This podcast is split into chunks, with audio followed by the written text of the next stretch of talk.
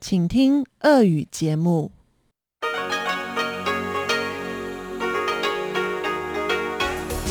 В эфире Международное радио Тайваня.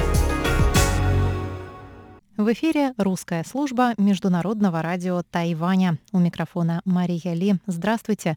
Мы начинаем ежедневную программу передачи с Китайской Республики Тайвань. Сегодня наша программа будет состоять из выпуска новостей на частоте 5900 кГц с 17 до 17.30 по UTC. Прозвучит передача «Тайвань и тайваньцы», на частоте 6005 кГц с 20.00 до 20.30 UTC передача «Тайвань говорит», а в часовой программе, которая звучит на частоте 9490 кГц с 11 до 12 UTC, вы также сможете услышать повтор новостей экономики. Итак, мы начинаем выпуск новостей 14 апреля, четверга.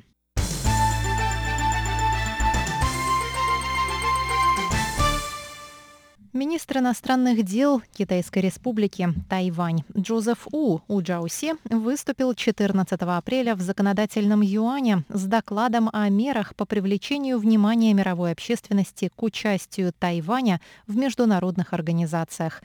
В докладе говорится, что нынешняя ситуация в мире дает Тайваню возможность продвижения международного участия благодаря объединению стран с общими ценностями в борьбе за мировой порядок, основанный на правилах, а также благодаря активной роли Тайваня в борьбе с пандемией COVID-19.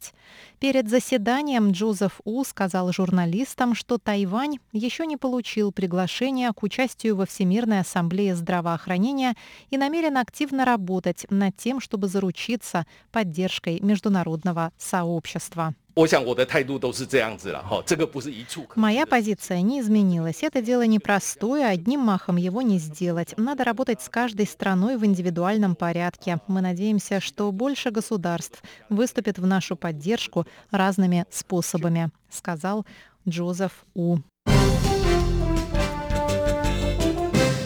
Премьер исполнительного юаня Тайваня Су Джинчан сказал в четверг на заседании правительства, что 99,6% заболевших COVID-19 на Тайване переносят болезнь в легкой форме или бессимптомно. Он сказал, что невозможно предотвратить распространение вируса, сохраняя при этом нормальную жизнь, и правительству приходится постоянно корректировать стратегию функционирования в условиях эпидемии.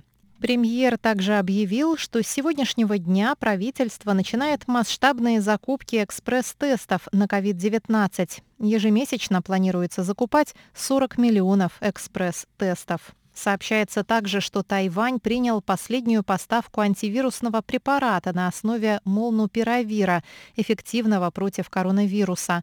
Поставка, рассчитанная на 2016 курсов приема, прибыла на остров в среду утром. Лекарство произведено компанией Merck Sharp Dohme. Оно предназначено для приема больными COVID-19 пациентами в возрасте старше 18 лет с симптомами средней тяжести в течение пяти первых дней заболевания при повышенном риске развития осложнений и невозможности приема других препаратов против COVID-19.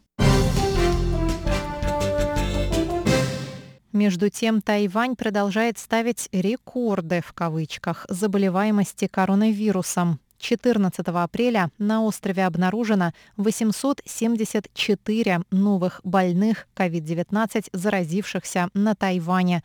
Об этом сообщает Центральный противоэпидемический командный пункт.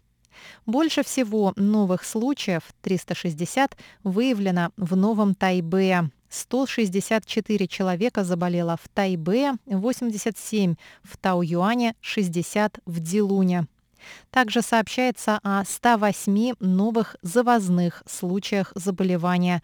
У 75 из них болезнь обнаружена при тестировании в аэропорту.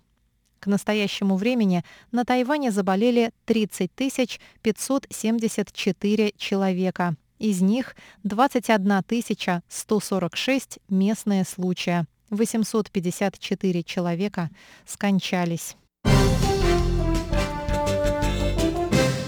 Благотворительный концерт классической музыки пройдет в воскресенье 17 апреля в Национальном концертном зале в Тайбэе. Концерт под названием «Помолимся за Украину» организуется при участии представительства в Тайбэе, Польше, Министерства иностранных дел и Министерства культуры Тайваня, а также Фонда культуры и образования Тайбэйской филармонии. Прибыль от продажи билетов будет перечислена на помощь украинским беженцам. В концерте примет участие польский пианист Камиль Токарский, американская скрипачка тайваньского происхождения Лета Дзинь, сопрано Линь Лин Хуэй и баритон Чень Хань Вэй. Дирижировать будет дирижер Национального симфонического оркестра Тайваня У Яо Юй. На концерте, в числе прочих произведений, можно будет услышать прелюдию Сергея Борткевича, композитора и пианиста, родом из проживавшей в Харькове польской семьи. Он родился в 1877 году. После революции эмигрировал в Вену, где жил и работал до конца жизни. Также прозвучит «Молитва за Украину», написанная в 1885 году композитором Миколой Лисенко.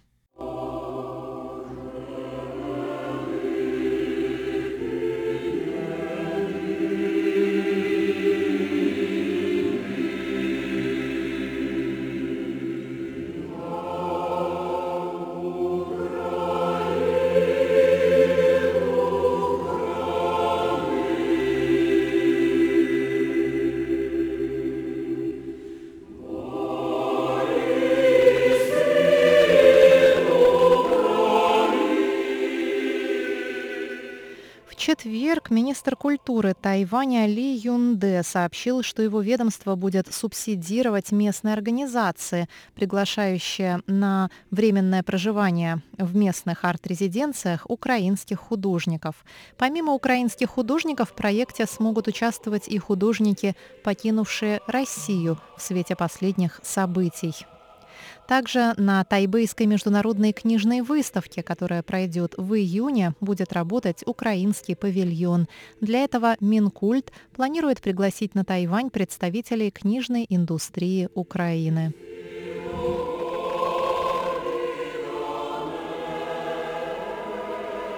Выпуск новостей четверга 14 апреля подготовила и провела Мария Ли.